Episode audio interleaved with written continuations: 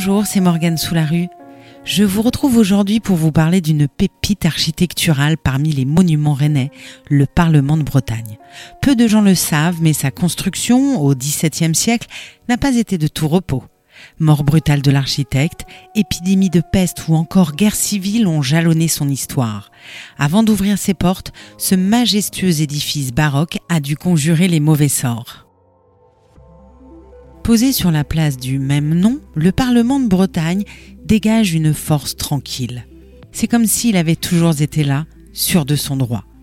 Dans le grand dictionnaire historique de 1754, Louis Moreri note qu'il passe, je cite, pour l'édifice le plus régulier d'Europe, et que sa magnificence intérieure répond à la dignité des lieux. Le ton est donné et les Rennais approuvent forcément le point de vue. Le palais du Parlement compte aujourd'hui parmi les édifices les plus prestigieux du patrimoine breton, après avoir été l'un des piliers de l'histoire de la région sous l'Ancien Régime. Tout au long de son histoire, ce monument cher au cœur des Rennais va aussi accueillir des procès aux accents dramatiques d'Hélène Gégado à Outreau.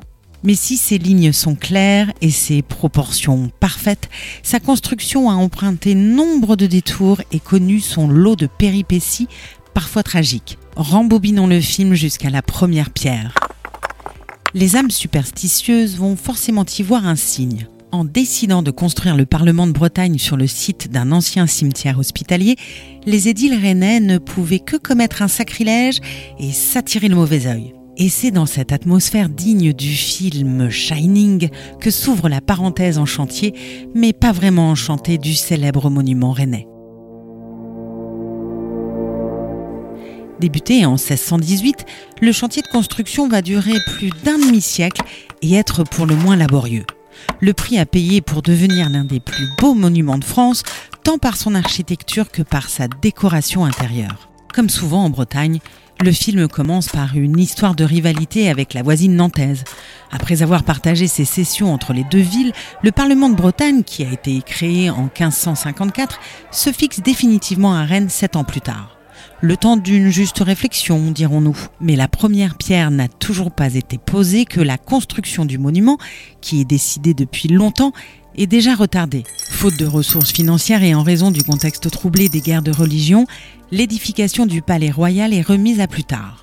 Le Parlement va prendre provisoirement ses quartiers au couvent des Cordeliers. Il faut attendre 1609 et notre bon roi Henri IV pour permettre aux édiles rennais de prélever un impôt spécial sur le pot de cidre et ainsi lancer la construction tant attendue de l'édifice, rendue donc possible par les revenus pressés du fruit défendu.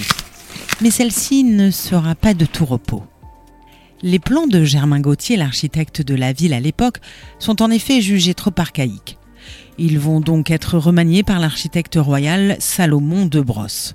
Le chantier démarre sous les ordres de ce dernier et la première pierre est posée le 15 septembre 1618.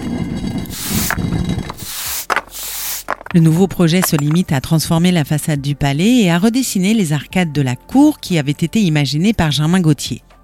Alors que Gauthier restait dans le giron architectural de la Renaissance, son successeur va unifier l'ensemble. Salomon de Brosse, qui a aussi été l'architecte du palais du Luxembourg, privilégie une lecture horizontale de l'édifice avec granit au rez-de-chaussée et tuffeau à l'étage. Les travaux suivent bon train pendant dix ans. Pourtant, les mauvais présages continuent de s'amonceler sur les têtes rennaises à l'image de la mort accidentelle de Germain Gauthier en 1624. Germain Gauthier, comme je viens de vous le raconter, c'est l'architecte de la ville, l'auteur du dessin contrarié du Parlement. Même si Salomon de Brosse a retravaillé ses dessins, c'est lui qui va diriger le chantier du palais.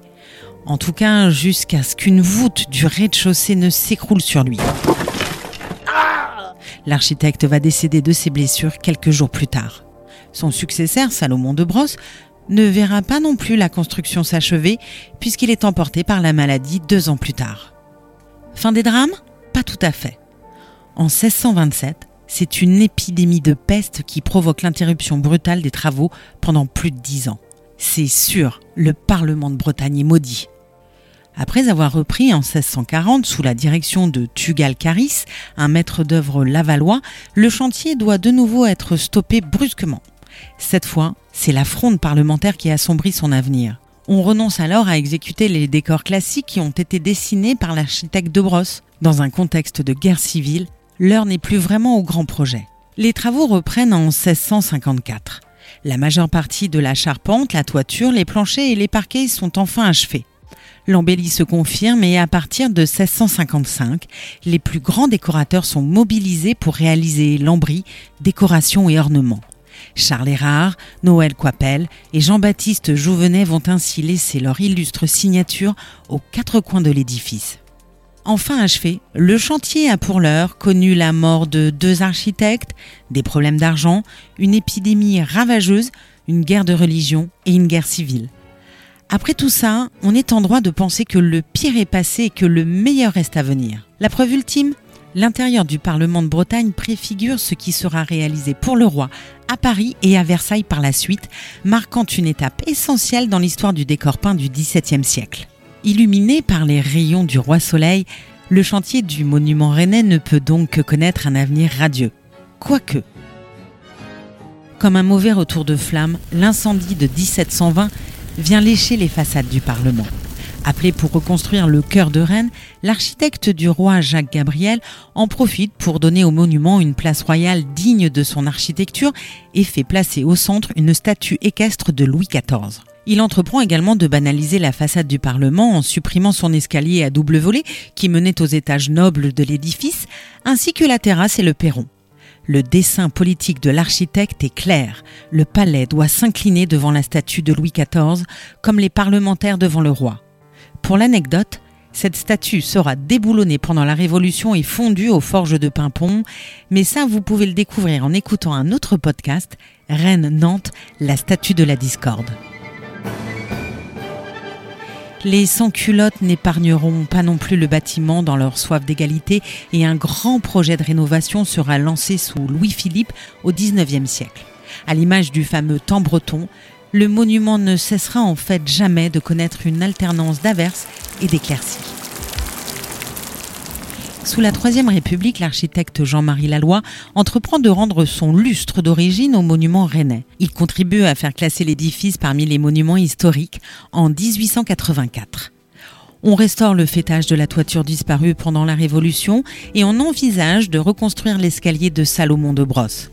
La loi passe également commande à la manufacture des Gobelins pour de grandes tapisseries qui mettent en scène l'histoire et la justice, réalisées entre 1902 et 1904.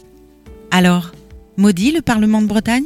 Si les flammes de l'incendie de 1720 se sont miraculeusement arrêtées au pied du monument rennais, celles de 1994 vont littéralement ravager sa magnifique charpente, jadis baptisée forêt, en raison du grand nombre de madriers employés pour sa construction.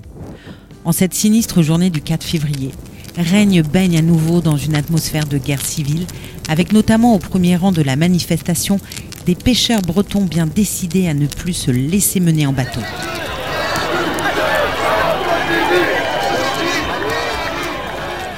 L'état des lieux est sans appel. Épargné par le feu en 1720 et partiellement endommagé en 1835, le Parlement de Bretagne, qui avait jusqu'alors traversé les siècles sans outrage majeur, va voir la fusée de détresse atterrie sous ses combles lui être fatale.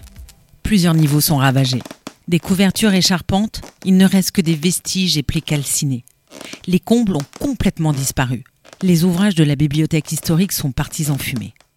Au deuxième niveau, la salle des pas perdus n'existe plus. Seule bonne nouvelle, les 20 tapisseries de la manufacture des Gobelins ont miraculeusement été sauvées des flammes. Mais comme dans un mauvais film, la moitié va partir en fumée quelques mois plus tard dans l'incendie de l'atelier de restauration où elles avaient été envoyées. Au matin du 5 février, les Rennais se réveillent dans un paysage de désolation. Mais on connaît la suite de l'histoire et le phénix va bientôt renaître de ses cendres. Maudit Parlement, un récit écrit par Jean-Baptiste Gandon. C'était Morgane Rue. je vous dis à bientôt pour un nouvel épisode de Raconte-moi Rennes, votre série de podcasts sur l'histoire de notre ville.